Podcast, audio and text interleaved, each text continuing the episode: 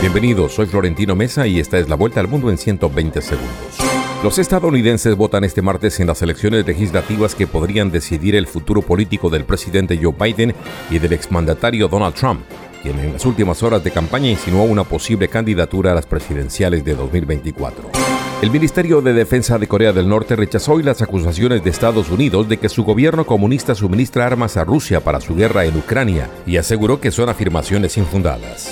Líderes mundiales reclamaron hoy acciones más firmes para combatir el calentamiento global durante la cumbre climática internacional COP27 en Egipto, mientras crecen las peticiones de que las empresas petroleras ayuden a pagar por el daño que han causado al planeta. Durante esta semana y la próxima, el sudeste asiático acogerá a los líderes mundiales, incluidos los de Estados Unidos y China, en una maratón diplomática con la cumbre de la ASEAN en Phnom Penh, el G20 en Bali, Indonesia, y el Foro Económico APEC en Bangkok. El presidente mexicano Andrés Manuel López Obrador anunció que su país será anfitrión este mes de una reunión de mandatarios latinoamericanos, la mayoría de izquierda elegidos recientemente. La cita será entre el 23 y 25 de este mes en Ciudad de México.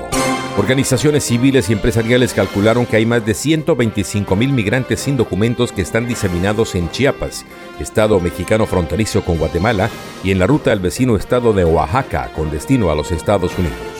El Consejo Supremo Electoral de Nicaragua adjudicó el control de las 153 alcaldías del país al gobernante Frente Sandinista de Liberación Nacional, ampliando el poder del presidente Daniel Ortega también a nivel municipal tras los cuestionados comicios del pasado domingo.